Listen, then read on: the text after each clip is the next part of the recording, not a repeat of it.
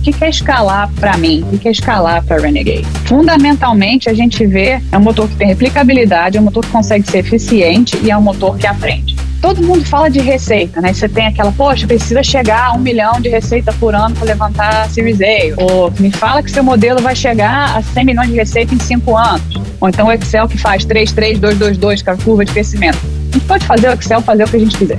A gente consegue justificar um monte de coisa. Então a gente, quando está olhando a empresa, o que, que a gente olha? Não só o número da tua receita, mas a gente olha qual é o comportamento do teu consumidor.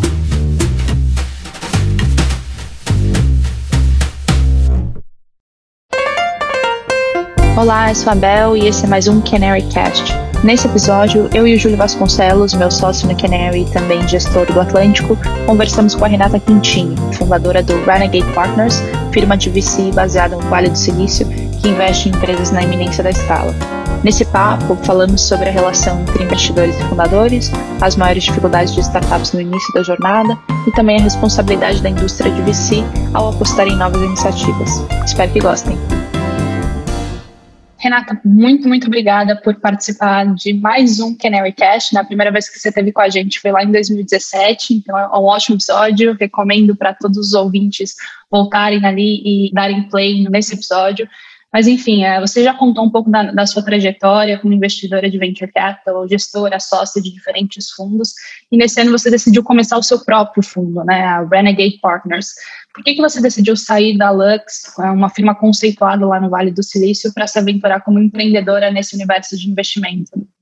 Oi, Bel, oi, Júlio. Obrigada, pessoal da Canary, me convidando de novo para voltar. É uma honra ou não sei se também é uma chance para me redimir, vamos ver. Estou super animada de estar aqui com vocês. Muita água rolou desde 2017 no mundo e no meu mundo também.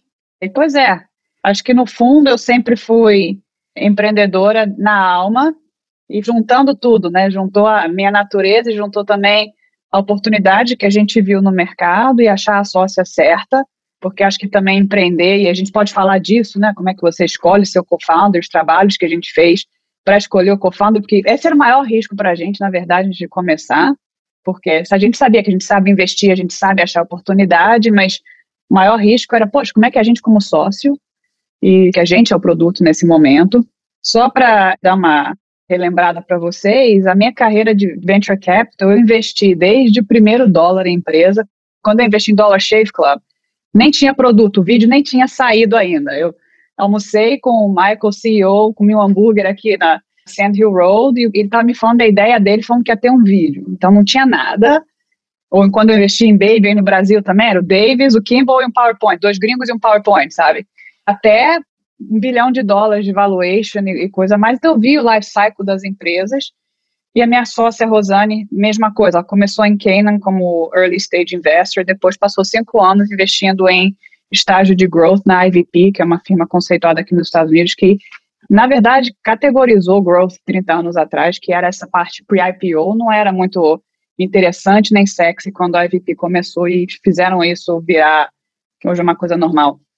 E o que a gente viu foi, poxa, 10 anos atrás, product market fit mudou. Porque antes você precisava levantar 10 milhões de dólares, 15 milhões de dólares para realmente entrar no mercado, que você precisava comprar servidor, precisava comprar toda a infraestrutura física de computação para começar. Então não era só a ideia, era todo esse negócio de, poxa, entrar em business era difícil e caro, mas aí chegou AWS, Apple lançou o iPhone, isso foi 2006, 2007. Teve Facebook crescendo como canal global de distribuição de conteúdo. Então, overnight, uma hora para outra, você conseguia, com 500 mil dólares, um milhão de dólares, começar uma empresa. E isso foi fenomenal. Teve um boom de gente começando, mas por outro lado, pô, 500 mil dólares, né, que dá para fazer muita coisa e não tem muito tempo. Então essa história de product market fit virou uma novidade, um desafio novo para empreendedores. E VC reparou, poxa, deixa eu ajudar a empreender nessa história de desenvolver produto e achar quanto paga, quem paga, onde paga e tal. E isso ajudou a categoria de seed, como VC, começar nos Estados Unidos. Eu até estava em Stanford investindo em fundo quando isso começou e eu vi de dentro isso, né? E a gente reparou, poxa, product market fit hoje, olhando no mundo hoje, não mudou. O que, que mudou?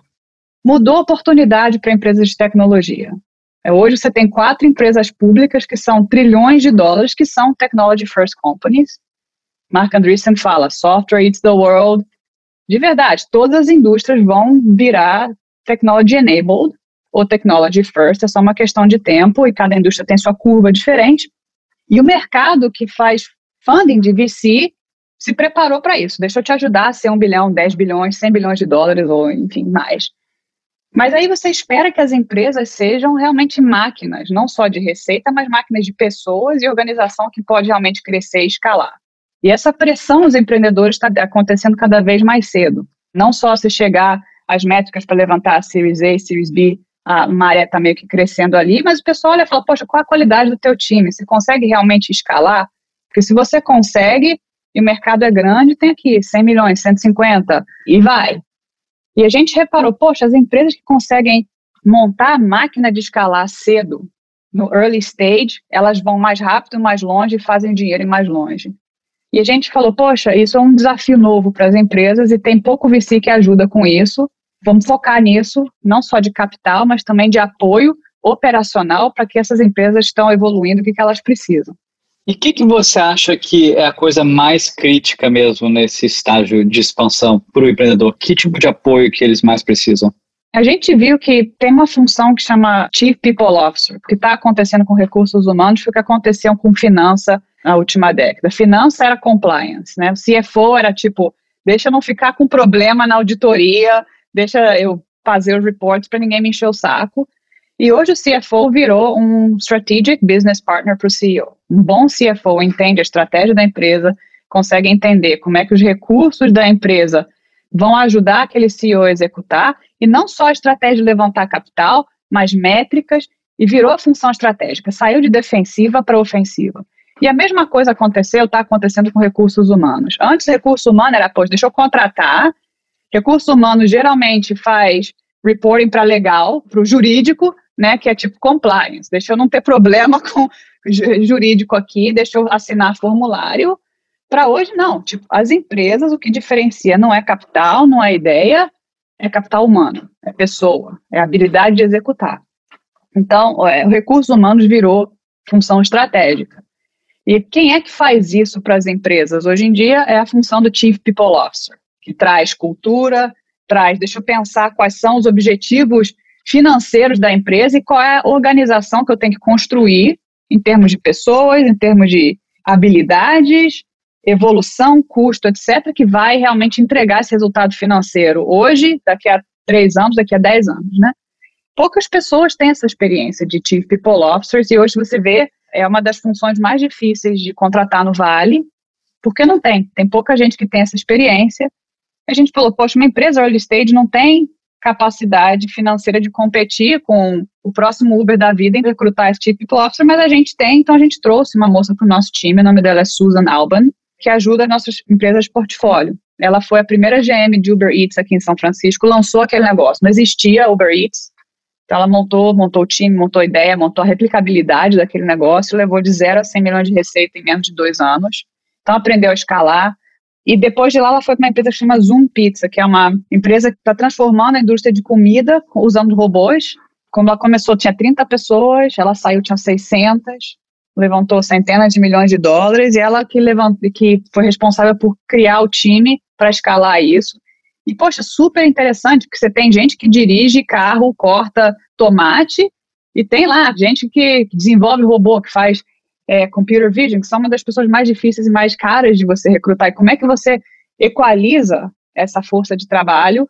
Então, ela, ela viveu todos os problemas que as organizações que estão crescendo hoje vivem. Né? Então, ela está no nosso time, trabalha com nossas empresas de uma maneira super dedicada, e a gente fala com founders, eles, poxa, super valioso, porque eles estão pensando, o que, eu trago para o meu time, como é que eu pago, pensando muito na questão de é, diversidade, né? Você fala, poxa, eu quero que a minha empresa reflita os valores da sociedade e seja construída como os consumidores são, né? Então, a maioria das empresas, a maioria dos clientes é mais 50% mulher. Mas é, olha quem está fazendo produto, quase não tem mulher fazendo produto, por exemplo. E isso a gente pode levar em várias direções. Então, as empresas de early stage estão pensando muito nisso, que vem isso como oportunidade para crescer melhor e mais rápido. Uma pergunta, você falou bastante sobre Product Market Fit né, no início, uhum. é, e você coloca o foco do, do Renegade como um estágio super crítico, né, que é essa Isso. iminência da escala e etc. Eu queria desvendar um pouco da, da ciência do, do Product Market Fit, que assim, tem muitas teorias, muitas métricas que podem ou não ser colocadas em algum modelo específico de negócio. Enfim, queria desvendar um pouquinho dessa, dessa ciência, talvez implícita no Product Market Fit. O que você acha? O que você já aprendeu sobre? Não, eu acho que é, se você para e pensa, que a gente, a gente costuma usar termos que, que significam né, Product Market Fit ou escalar. O que, é escalar para mim? O que é escalar para Renegade? Fundamentalmente, a gente vê é um motor que tem replicabilidade, é um motor que consegue ser eficiente e é um motor que aprende. Então vamos lá, replicar. Replicar o quê? Porque todo mundo fala de receita, né? Você tem aquela, poxa, precisa chegar a um milhão de receita por ano para levantar a Series A. Ou, ah, me fala que seu modelo vai chegar a 100 milhões de receita em cinco anos. Ou então o Excel que faz 33222, que é a curva de crescimento. A gente pode fazer o Excel fazer o que a gente quiser. A verdade é essa. E a gente consegue justificar um monte de coisa. Então, eu, se sou um early stage entrepreneur, ou então a gente, quando está olhando a empresa, o que, que a gente olha? Vamos lá, replicando. Não só o número da tua receita, mas a gente olha qual é o comportamento do teu consumidor, do teu cliente. Seja é, empresa que vende para consumo, seja empresa que vende para é, enterprise. A gente é obcecado com uma coisa que chama cohort. Cohort é o quê? É uma maneira de você representar qual é o comportamento do teu customer a partir do tempo, mas você olha, poxa, os consumidores que eu trouxe em, não sei, março de 2019. Aí você faz, o que, que eles fizeram em abril de 2019? Maio de 2019, até hoje, e você tem uma curva de engajamento, de transação. Você pode fazer essa análise olhando várias ações de comportamento. Isso te dá uma noção muito interessante de, poxa, quando você começa, você começa com 100%, porque eles começaram, então estão lá 100% interagindo, ou estão comprando, ou sei lá, fazendo o quê e você olha um ano depois, como é que é? E o que você quer ver quando a empresa evolui é uma coisa que a cohort continua. E à medida que você continua trazendo novos clientes e novas cohorts, uma coisa que em inglês a gente chama de stacking. Ou seja, você não perdeu quem existia e você continua só adicionando. Então aquele bolinho vai tendo mais camada, mais camada, mais camada.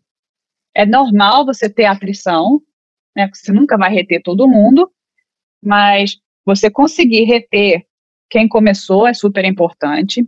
Outra coisa que é super importante é entender a forma dessa curva, né? Poxa, eu comecei, mês 1 tinha 100% das pessoas usando, mês 3 tem 30%. Então eu perdi 70% dos meus usuários, ou sei lá o que, em três meses. Pode ser porque meu produto não é bom, pode ser porque aquelas 100% de pessoas que eu trouxe não eram bons customers para mim. Pode ser porque eu, poxa, ofereci uma mega promoção, ou era grátis, depois de três meses tem que pagar, então foi todo mundo embora. Tem um monte de razão que pode criar atrição, mas então o bom empreendedor consegue olhar isso e consegue entender, porque se você tem um, um consumidor que engaja com você, que compra de você e fica contigo, a receita vem. Então a gente vai em first principles, no que que gera receita, né? E engajamento é super importante, cohort é super importante. E você fala, não, poxa, eu sei que eu trago 100 pessoas, estabilizo em 30. Mas essas 30 que ficam, ficam um ano, dois anos. É muito diferente, poxa, trago em 100, estabilizo em 30 e depois de um ano foi todo mundo embora. Então, o que significa? No ano 2 tem que trazer um monte de novos clientes e esse tipo de negócio você tem que ter um monte de dinheiro de marketing porque não tem uma base de, de cliente que sustenta overtime. Renata, você falou bastante dessa parte de, de crescimento e de retenção. É, eu queria também entender um pouco da sua visão sobre a parte de eficiência, né? O que, o que custa, o que requer para você conseguir gerar esse tipo de, de, resultado.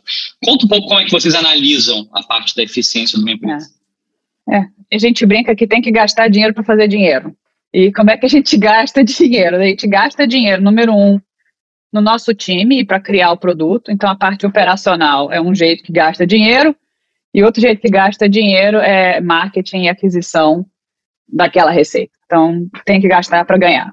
E, poxa, vem, vem um monte de empresa que fala, pô, meu LTV pro CAC é, sei lá, três vezes, cinco vezes, maravilha. Aí você fala, tá bom, como é que você calculou esse LTV? Então, o que você tem que olhar é sempre a coisa quanto é que te custa para trazer um dólar de receita e o quanto tempo que vai te custar para você recuperar o teu custo para ter aquela receita, o que a gente chama de payback.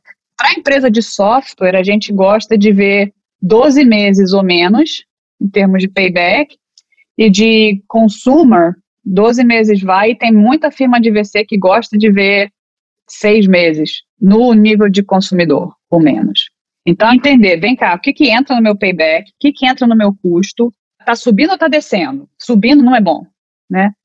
E, poxa, empreendedor que começa super cedo, eu já tive essa conversa com seed stage ou series CA, fala, poxa, meu payback não é bom ainda, meu custo de marketing está alto, eu estou ainda experimentando, não vai ser bom.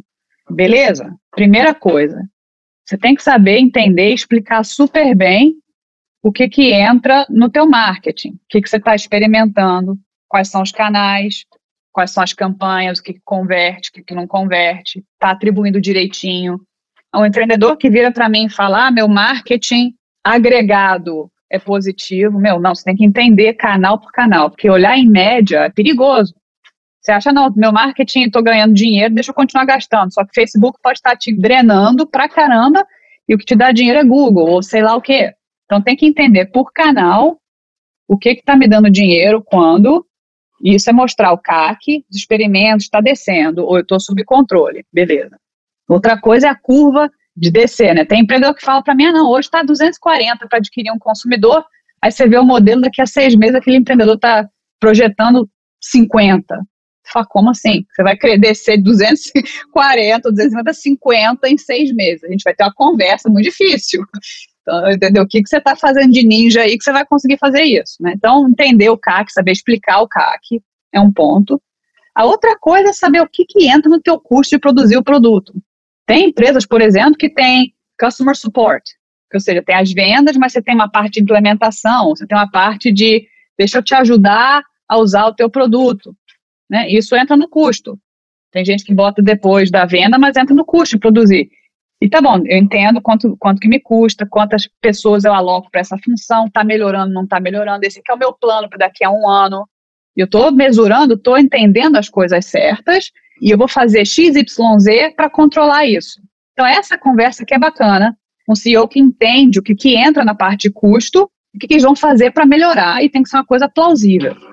Então, isso é a parte de custo para produzir o produto e receita. E a outra coisa que é bem mesurável, que a gente olha de eficiência de receita por empregado, ou por FTE, né? Que isso aí você fala, tá bom, quanto, quanto que é meu OPEX, quantos empregados que eu tenho, a matemática que você divide tua receita pela tua carga de empregado e você quer ver pelo menos esse número melhorar over time. E é uma coisa que você pode benchmark, então pergunta para o pessoal, é ótimo que vocês têm a Canary, tem outros VCs, pergunta como é que é no teu portfólio, como é que é essa receita por, por FT, como é que tá, a gente está bem, está mal, isso é uma coisa que a gente faz para nossas empresas, a gente sabe, olha, top quartal do nosso portfólio está performando assim, vocês estão um pouquinho atrás, ou vocês estão no top 10%. Nossa, super legal, acho que super relevantes esses pontos. E você tinha comentado antes de um terceiro, que é a cultura de interação, né, aprendizado e tal.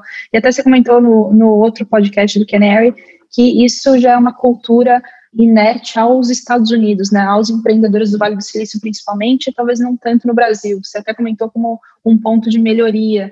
O que, você uhum. acha? O que, que você olha para falar, pô, essa é de fato uma empresa que tem essa cultura como você ajuda os founders nesse sentido também? E como você acha que o Brasil pode melhorar nisso? Ninguém sabe a verdade. Ninguém nunca vai saber a verdade. E a gente sempre tem muita sorte. Ou tem atos de sorte ou atos de, como a gente fala aqui no Estados random, que acontece, que levam a certas coisas a acontecer.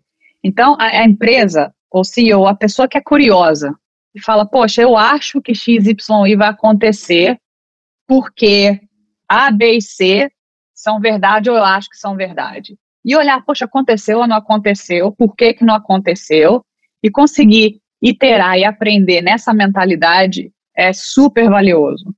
E isso, a primeira coisa que você precisa é entender, poxa, o que, que eu estou mesurando? Né? O que, que eu estou olhando?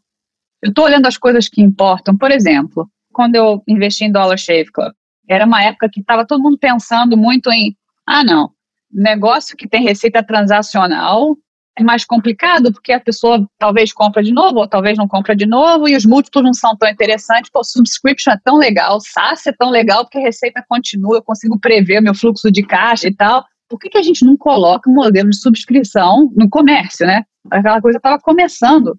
Aí teve uma empresa que chama Shoedazzle, não sei se vocês conhecem nos Estados Unidos, é basicamente um, um serviço que você podia fazer assinatura para comprar sapato.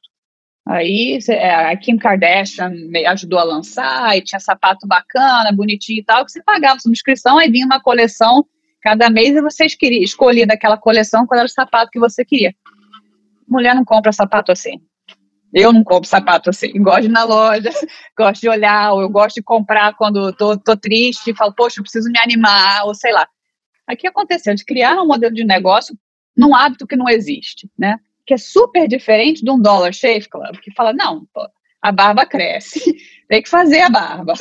Então, a pessoa já compra a gilete sempre, ou acaba o shampoo, tem que comprar novo. Então, é, mais, é um hábito que já existe, que é uma coisa natural você criar um replenishment em cima. E a questão em Dollar Shave Club nos, nos dias é, mais cedo era tipo, qual é a frequência que eu tenho que mandar esse meu produto para não ser de menos, porque se a pessoa precisa da gilete, eu não tô lá falar, esse serviço é uma porcaria, porque eu preciso, não tenho. Ou então não mandar demais, que fica lá um monte no armário e fala, não, já comprei, não preciso comprar mais, deixa eu mandar esse negócio embora que eu não preciso, que eu já tenho um monte, né? Aí tiveram até que aprender um monte e entender, poxa, tem gente com tipo de barba diferente que cresce diferente, que tem uma gilete diferente, com a frequência diferente, e entender como é que você manda essa frequência para o consumidor. Aí você vê, hoje, Dollar Shave Club, você tem 60% de gente que continua com eles dois anos depois. Em termos do CEO, né, vamos voltar a aprender. Primeira coisa, que nem um piloto de avião, o que está no meu cockpit que eu estou olhando, que eu tenho que estar tá sempre olhando, que são as coisas mais importantes para o meu negócio. Por exemplo, a retenção, resultado de um monte de outras coisas. O que é que cria retenção? E ter isso super claro e mesurar as coisas que são importantes. A outra coisa é criar uma cultura que fala, poxa, vamos aprender, vamos gastar para aprender. Na parte de aprender vai ser a gente errou, mas a gente também acertou. Não gastar muito dinheiro e uma coisa que move rápido, mas move rápido nas coisas que são importantes. E isso vem um pouco de estratégia do CEO, ter um pouco de alinhamento com o board, falar, poxa, quais são as métricas importantes para gente. O board não tem que dizer para o CEO, esse experimento faz isso, faz aquilo, isso é trabalho do CEO, mas chegar junto e falar, poxa, a gente acha que daqui a dois anos, ou sei lá quanto, nosso business tem que estar tá performando nesse nível de receita, nesse nível de margem, vai precisar tanto de caixa para fazer isso, beleza, beleza, e a gente acha que são essas as métricas que são importantes, beleza, beleza. Aí você discute com o board qual é a frequência que você vai estar tá tendo essa comunicação. Para mim, tirando isso, o bot tem que te deixar em paz e te ajudar nas coisas que você precisa, mas acho que isso é uma conversa importante. E dentro, entender quais são as funções da tua empresa que contribuem para cada aspecto do seu altímetro, dar e comunicar, né? Porque acho que o, o trabalho do CEO, eu estava tendo uma conversa com o Zander Lurie, CEO de SurveyMonkey, estava falando, né, que um dos cinco trabalhos do, do, do CEO é comunicar a estratégia. E você tem que falar, comunicar, comunicar, comunicar, para que toda a tua brigada, o teu time sabe o que, que é importante, o que, que tem que fazer. Mas aí você tem que dar budget para experimentar, você tem que falar, vem cá, quais são os teus goals para o core, você tem os recursos financeiros de pessoa para experimentar e entender antes do experimento também o que, que você acha que vai acontecer. Porque uma coisa também que o ser humano faz é quando você começa a fazer uma coisa, é difícil largar, né? Mas se você criar essas maneiras de dizer, deixa eu trazer informação, mas o que, que eu quero ver de resultado antes de ter informação para continuar doubling down é importante também. E é uma coisa a ser aprendida, né? Parece trivial, mas também não é tanto. E, e as não. pessoas vão, vão aprendendo ao longo do tempo. O Atlântico faz um monte de coisa parecida com, acho que é um, um irmão simbiótico que tem no Brasil, eu acho que é uma pergunta que é interessante para te fazer, Júlio, de, poxa, é, acho que em termos de estágio, a gente foca em empresas mais ou menos no mesmo estágio, qual é a diferença que você vê aí, ou enfim. Eu acho que a gente está investindo exatamente no mesmo estágio, né? Assim, acho que você chama do super critical stage, eu chamo meio que do estágio de escalar, né? Então, daqui a momento você tem 20 pessoas indo para mil, né? Um milhão de receita indo para 100. E eu acho que assim, a nossa visão é que assim, empreender é muito difícil, né? Assim, tanto do lado profissional da execução, mas também do lado pessoal. E você ter ali outras pessoas que conhecem aquela realidade ali nas trincheiras, né? Saber quão altos são os altos e quão baixos são os baixos. É, assim, é, um bom, é um bom aliado, né? Porque acho que é, é, é muito fácil, acho que a gente até entrou um pouco nessa discussão, porque a gente estava falando da parte ali de a responsabilidade da empresa e tudo mais. Acho que assim, montar uma empresa já é uma coisa tão, tão, tão difícil que assim, eu sinto muita pena, eu acho que dos fundadores hoje, de ter que não só montar uma empresa de sucesso, mas resolver todos os problemas do mundo. Eu acho que assim, hoje em dia a demanda assim, que você tem dos funcionários, assim, de tudo que você tem que fazer, como é que você tem que executar, é, assim, realmente requer um tipo de pessoa muito boa do ponto de vista de priorização, comunicação, né? Assim, como é que você consegue de fato contar um pouco daquela história, da visão da empresa, transmitir isso para funcionários, para investidores, para clientes. E eu acho que ter alguém ali como um aliado que minimamente já cometeu vários erros, que consegue ajudar você a não cometer os mesmos erros, é super útil, né? De ter essa empatia ali pelo o desafio que é, que é empreender. Então, acho que a gente vê de uma forma parecida, assim, que a oportunidade existe, que o lado, realmente o gargalo é pessoas, né? pessoas e os skills deles ou delas e como que você consegue, seja via trazer alguém externo, seja de uma contratação, ou seja até só via um, um bate-papo ali, um one-on-one, -on -one, que pode fazer uma diferença grande, acho que no momento crítico, para esse momento de escala. Com certeza. E uma coisa que a gente fala, que está até no nosso website, que a gente te ajuda quando dá e sai da frente para não atrapalhar, entendeu? Que é realmente bastante bastante trabalho, é uma jornada muito dura. Ter aliados, né? Eu falo para as empresas que a gente investe, quando a gente está dentro, meu, já comprei, para de me vender, estou do teu lado, a gente está junto, para de me vender, o que está rolando, vamos resolver problema. Board meeting é para você, não é para mim. É solitário. Acho que levantar fundo não dá para comparar com fazer empresa, mas acho que tem paralelos. E, poxa, começar é solitário, achar quem acredita, tão maravilhoso quando você acha aquela pessoa que acredita, o investidor que acredita e que entende, mas a quantidade de, de sapo que tem que beijar até chegar lá, mas você não pode perder energia, né? E, e daí continua, poxa, a tua empresa é a tua prioridade, mas o VC ou o investidor tem 500 outras rolando ao mesmo tempo, e é difícil entender isso, sabe? Tanta coisa que acontece que é humano, a gente é humano e às vezes esquece. Está olhando para o Brasil, Renata? A gente olha para o mundo todo primeira coisa que a gente acredita que é, líderes globais podem nascer em qualquer lugar, o mundo é flat de verdade. E a outra coisa que a gente pergunta é por que a gente? É que dinheiro tem bastante e a maioria dos ecossistemas estão bem supridos, é porque Renegade, porque eu, porque a Rosane, porque o nosso time. Eu queria só dar uma guinada no papo aqui, até aproveitando o momento que a gente está é, de social dilemma do, do, Netflix, né? E você, Renata, vem falando também bastante sobre construir um futuro sem destruir a humanidade, né? Eu queria até é, é, jogar uma bola aqui para a gente discutir, Júlio entrando junto, qual é a responsabilidade dos fundos de venture capital nesse sentido? Como a gente consegue, talvez, prever efeito de novas tecnologias na sociedade, né? Que era algo que a gente nem, talvez nem tinha tanto no radar antes. Qual é a sua opinião sobre isso? E Júlia, adoraria ouvir a sua também. Teve um post agora, semana passada, é, bem controverso, do nome dele, Brian Armstrong, né?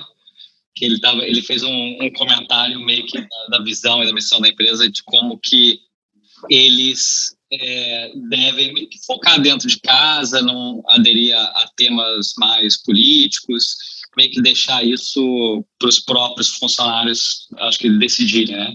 Acho que assim, ele foi muito criticado, mas eu concordo muito com o que ele escreveu, na verdade, e eu tenho uma visão parecida assim, de, de investidor. Eu acho que eu, do lado pessoal, tenho uma vontade de não investir em coisas que eu não gosto, então, assim, coisa que eu acho que faz mal para o mundo, para a sociedade, é, assim, não é uma coisa que eu quero apoiar.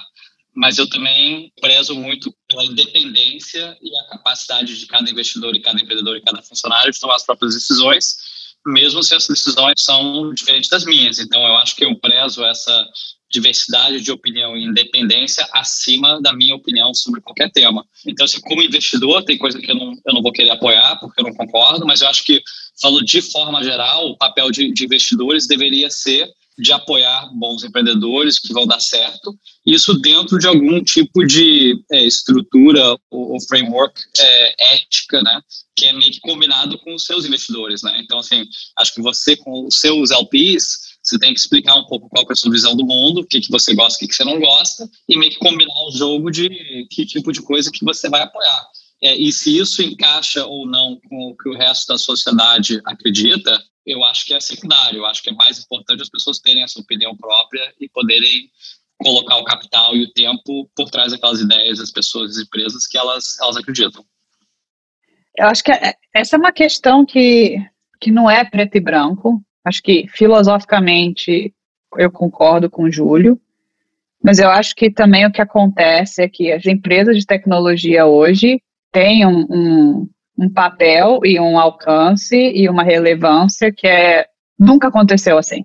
Você vê Coinbase está querendo substituir o sistema monetário ou sustentar uma nova maneira de, de criar meios de pagamento, criar meios de valor, e você fala banco central de qualquer país, esquece Bitcoin ou, ou cryptocurrency é coisa, e está realmente é uma alternativa, uma coisa que substitui um sistema financeiro que existiu globalmente por quanto tempo, né? Então acho que chegar e falar também a nossa empresa, ou a nossa decisão, ou a nossa coisa é isolada, acho que não é, e acho que a gente fala de unintended consequences, os efeitos colaterais da coisa são imensos, são globais, são imediatos.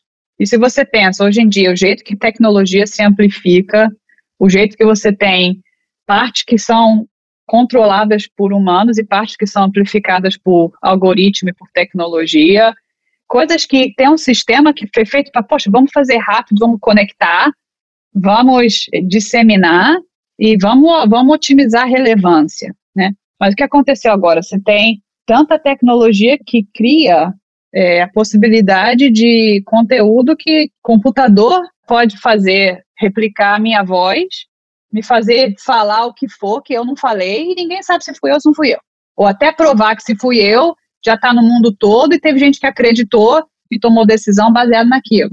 O vídeo, enfim, tem tanta coisa que está acontecendo super legal que a gente pode ter tecnologia que reconhece voz, que reconhece face, que acontece com surveillance, né? Toda essa questão de TikTok com China, segurança, o que, que é, o que, que não é, privacidade. O discurso virou público e empresas de tecnologia hoje em dia são o, o mídia é o quarto poder, empresa de tecnologia é o quinto. Então, acho que a gente como board member, concordo com você, Júlio, no, no ponto de a gente como indivíduo tem os nossos princípios como pessoa, mas acho que também as empresas de tecnologia, a gente como board member fiduciário da empresa de tecnologia tem responsabilidade e obrigação de ter certas conversas. Acho que a gente não pode forçar decisões, mas vem cá, tá pensando nisso? Tá falando nisso? Que acho que board falar ou achar que VC pensa só em receita, lucro e cash, acho que o trabalho mudou, o trabalho aumentou. Tem isso e uma coisa que a gente acredita em Renegade pra caramba. A gente acha que as empresas que conseguem ser purpose-driven vão criar mais valor econômico, vão atrair talento melhor. Por exemplo, Cruise, que eu investi, né? É, que GM comprou para fazer carros autônomos e tal. O Kyle começou Cruise, ele fala, poxa, é um absurdo que tem 14 mil pessoas por ano que morrem de acidente de carro porque dirigem mal. Se fosse um robô dirigindo o carro, não tinha gente que morria. E agora a tecnologia existe que a gente pode criar isso de uma maneira sistêmica do jeito que funciona. Foi isso que motivou ele a começar a Cruise e ir nessa linha. Ou então Planet Labs, que é uma empresa que eu investi, que hoje em dia é a maior constelação privada de satélite, que é super bacana, um satélite do tamanho caixa de sapato, de verdade. Eram três caras que trabalhavam na NASA e que começaram falando, poxa, é um absurdo que só governo, que tem centenas de milhões de dólares, para construir é, satélite tem certas informações de como é que está a Terra. Né? Então, tem de deflorestamento, tem, eles começaram pelo um problema de, de climate, climate change. E hoje em dia é uma empresa que é comercial, valor de quase 3 bilhões de dólares, que vende mapas para Apple, vende informação para empresa de agrotecnologia, enfim, várias outras coisas, mas começaram com essa vontade de, poxa, tem um monte de coisa que acontece com a Terra, não ia ser super bacana se qualquer pessoa, qualquer negócio que quisesse ter acesso a essa informação de como é que está a Terra agora, hoje. E eles agora têm mais de 170 satélites em órbita e a maior constelação que está observando a Terra diariamente. Mas começou com essa coisa de externalidade positiva. Né? Então, a empresa que cria mais externalidade positiva vai gerar mais profit. E eu acho que a gente, como board member, como CEO, todas essas coisas, tem que ter esse tipo de conversa e tem que ter um stance, ou tem que ter uma postura e uma, uma posição. Eu entendo o lado de falar que, olha, se você desenvolver uma tecnologia ou um produto, que você tem que pensar em como aquilo vai ser utilizado, tanto para o bem quanto para o mal. Né? Então, se voltando ao exemplo da Coinbase, se a gente está pensando ali num assunto de como que eles podem impactar o que que função eles têm que ter, vamos dizer, em temas financeiros, de acesso financeiro, de mercados, acho que está tudo meio que dentro da órbita da, da, empresa deles, né?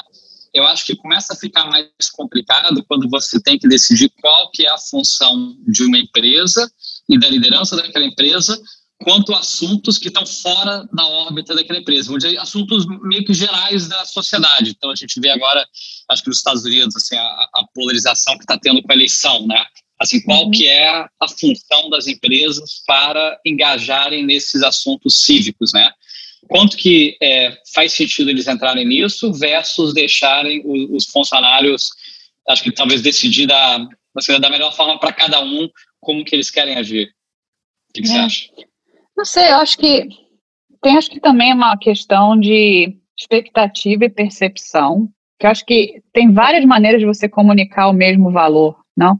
Quando um CEO chega e fala, não acho que isso é meu purview, deixa o meu employee decidir, de uma maneira que parece quase que eu lavo minhas mãos e, e deixo para lá, fica uma questão de percepção de, poxa, o que mais que você está sendo assim?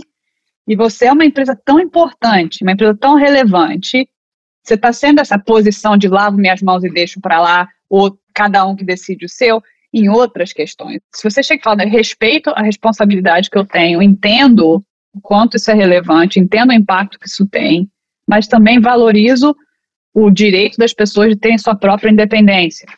E vejo que isso, esse ponto em específico, coloca em conflito a independência individual, que é um valor que eu acredito, a esse outro valor que eu reconheço que existe, ou a responsabilidade que eu sei que eu tenho que a gente está monitorando ou está displacing o sistema financeiro, eu reconheço isso, mas também reconheço a responsabilidade individual, é bem diferente, eu acho, do que uma pessoa que chega e fala, eu acho que os empregados têm que decidir o que eles decidem, e é, entendeu? É prerrogativa deles. Vamos levar para uma coisa mais pragmática, não? Nosso trabalho de board member. Tem gente que fala, ah, acredito em diversidade. Beleza. Um board member que realmente acredita e um CEO que realmente acredita vai chegar e vem cá, não só falar, ah, não, estou tendo job opening A, B, C, estou trazendo candidato diverso para pipeline. A empresa e o board member que realmente acreditam que fazem, vão olhar e falar, vamos abrir o comp, vamos abrir, vem cá, como é que essas pessoas são avaliadas depois, como é que a gente está pagando salário, como é que a gente está fazendo stock option, porque essas diferenças acontecem mesmo quando você não quer que elas aconteçam, entendeu? Então, ter essa conversa a nível de board, falando, poxa, vem cá, a gente fez promoção do jeito que tinha que ter feito, ou estão recebendo a mesma coisa, os níveis, né, porque tem essa coisa do nível. E tem até aqui nos Estados Unidos um negócio que chama Redford, que é uma database que nivela cada trabalho por senioridade e experiência e diz, ah, o range de salário para cada experiência é X. Aí o que, que às vezes acontece? Ah, não, essa pessoa é nível 4, essa pessoa é nível 3. E você pode estar tá discriminando sem perceber. Então, tendo uma conversa aberta, falando, vem cá, nosso sistema de não só contratar, mas nosso sistema de pagar, de promover, todas essas coisas, a gente está realmente sendo igual? Acho que essa é uma conversa que honra a diversidade. Mais que chegar e falar, ah, não, a gente trouxe 30 candidatos para essa vaga, cinco eram mulher, um era, entendeu, não branco e tal. Então, check. Renata, você falou agora de diversidade e eu queria puxar o papo agora, talvez, para jogar uma pergunta para vocês duas, como sócias de fundos de venture capital, como mulheres sócias de fundos de venture capital, uma indústria majoritariamente masculina. Eu queria ver, é, talvez primeiro de você, Renata, talvez contar um pouco para a gente do que, que é o All Race, como foi sua participação na criação do grupo, qual é o objetivo do grupo, e contar um pouco assim, como que foram esses 10 anos nessa indústria, como que você gostaria que eles fossem diferentes, talvez, para frente, como para alguém como a Bel, que está começando hoje na carreira dela. Eu queria depois ouvir, Bel, a sua experiência aqui no Brasil. Eu sou muito sortuda e sempre fui muito sortuda que eu tive mentores e aliados na minha carreira não tive nada de esquisito. Eu conheço muita gente que teve muita coisa de esquisito. Então, eu sou sortuda que, que não tive, e sou sortuda que tive gente através da minha carreira que conseguiu ser aliado e me botar para frente. O primeiro deles, poxa, eu vim do Brasil para cá, para os Estados Unidos, como advogada, fora brasileira, mulher, 2004, advogada, querendo virar VC, tipo, fala sério, né? E o CEO do Endowment de Stanford, John Powers, acabou tomando a chance em mim e me deu um trabalho no Endowment e isso mudou minha vida. Depois eu tive sorte de ser sócio do Aiden na Felices, que também era, era um, um outsider, sabe? Era turco, meu outro sócio era indiano. A gente era um pouco um grupo de outsider, com chip on the shoulder, imigrante, bora fazer. E Lux foi também é, um bando de outsider por muito tempo, que quando eles começaram a, a, a, empresa em 2000, todo mundo falava de software, falava de internet, eles eram os louquinhos que faziam fronteira e investiam em coisa, em coisa radical. Então, acho que eu, eu sempre fui meio sortuda de achar meu grupo de renegados e, e, e, e outsiders para meio que fit in, mas a verdade é que na nossa indústria, 72% das firmas de VC não tem mulher at all em posição de decisão. É, é totalmente louco. Você para e olha, poxa, mais de 50% dos consumidores são mulher. Como é que pode? Aí vem, aí o que, que acontece? Vem um, um empreendedor que está fazendo um produto, um serviço que o, o mercado é, é mais feminino. Aí chega numa reunião de sócio que é, entendeu? Geralmente 40, 50, branco, homem. Você explica a tua empresa, fenomenal, super grande ideia, aí aquela sociedade olha para tua cara fala, deixa eu perguntar para minha esposa, ou não sei se isso é um mercado muito grande. E a quantidade de oportunidade que não existe porque o sócio não consegue entender. Porque você chega lá e fala, não, deixa eu te fazer o pitch da próxima AI company, o próximo SaaS company, ou então a próxima máquina de, de fitness, eles entendem na hora o mercado. Na hora. Mas você chega e fala um mercado que não é o que você entende, porque ser humano tem um conceito de cognição que é familiaridade. Todo mundo, a gente gosta de sentir expert, a gente gosta de, de ter familiaridade. Então, você como sócio, você fala, poxa, se eu sou um LP que investe em fundo de VC, eu quero ver diversidade, porque um grupo diverso vai entender e ser familiar com mais coisas. Então, a gente acha que a quantidade de oportunidade. E a quantidade de, de verdade, dinheiro que não está sendo gerado, ou a gente está, como a gente fala aqui nos Estados Unidos, leaving money on the table. Então a gente criou o Raise, foi mais ou menos quando estava acontecendo toda aquela conversa de, de Me Too aqui nos Estados Unidos, e teve o grupo de artistas que criou o Time's Up, e basicamente o Raise é o Time's Up para a tecnologia, e a gente, a missão de All Raise é aumentar a diversidade em a gente fala funders e founders, é basicamente VC e empreendedor, que se o seu VC não entende, não te dá dinheiro. Então, como é que a gente cria um ecossistema que reflete a sociedade um pouco melhor?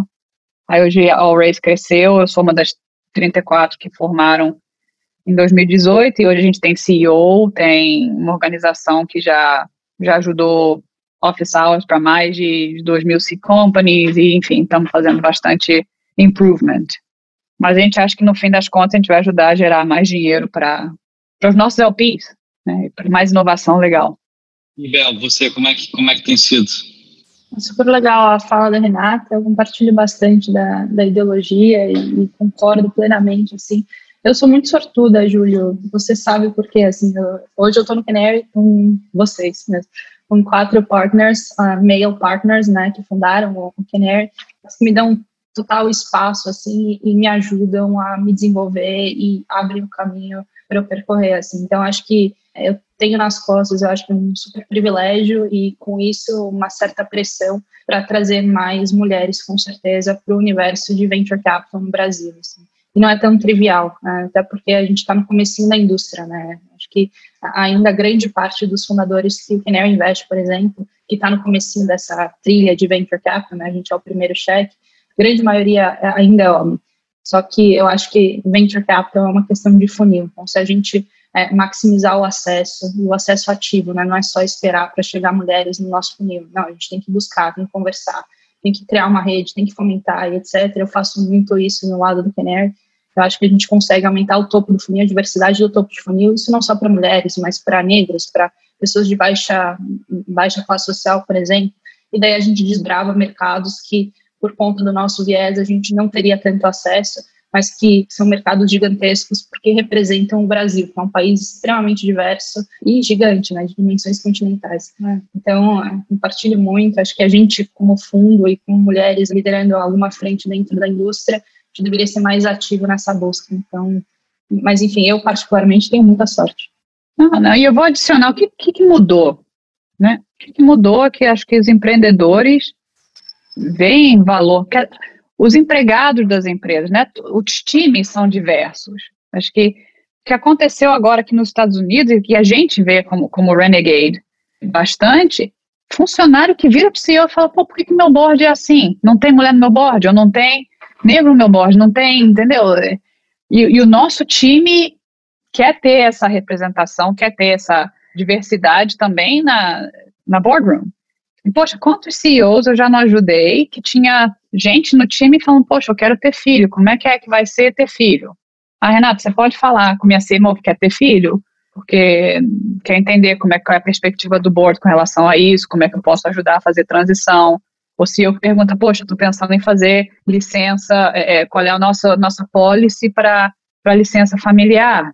Sabe, eu tenho três filhos, oito, seis e, e quatro. E pergunta um pouco como é que é trabalhar e ter filho, todas essas coisas, e, e, e sentem uma empatia e sentem uma, uma coisa que, se eu falo, é super valioso, ajuda a gente a trazer candidato, a recrutar melhor me botam para recrutar direto, sabe? Fala com esse candidato, com essa candidata e tal, e, e, ajuda. Ou é uma perspectiva diferente que, que os CEOs estão valorizando. Tem algo que você faria diferente se você estivesse começando hoje na indústria de venture capital? Sei que você começou há quase 10 anos atrás, né? O que, que você faria de diferente se fosse hoje, com base em todo o seu aprendizado? E acreditar mais em mim. Acho que a gente se coloca uma barra super alta continua se colocando uma barra super alta, que é super devido, mas acho que entender o que, que são suas forças, suas coisas boas e entender o que, que não é tua praia, a gente não tem que ser 10 em tudo. Ninguém é 10 em tudo. É mais entender que eu quero ser 10 ou que, que eu sou 10 e continuar 11, 12, 13, em vez de achar, não, tem que ser completa. Acho que energia tem inteligência, tem valor, tem boa vontade. Acho que acreditar mais em mim mais cedo ia ter feito diferença. Legal, legal, boa, obrigada. A gente sempre faz uma última pergunta para os nossos convidados. Em 2017 a gente não tinha essa sessão ainda, mas uma pergunta que desvia um pouco do nosso assunto aqui, mas a gente sabe que você toca violão, né? É. Já teve uma banda e etc. Então a, a, minha pergunta é se você prefere ficar um ano sem tocar violão ou sem ver nenhuma rede social e por quê? Me deixa no meu violão. meu violão é meu amigo. Não tira meu violão, não.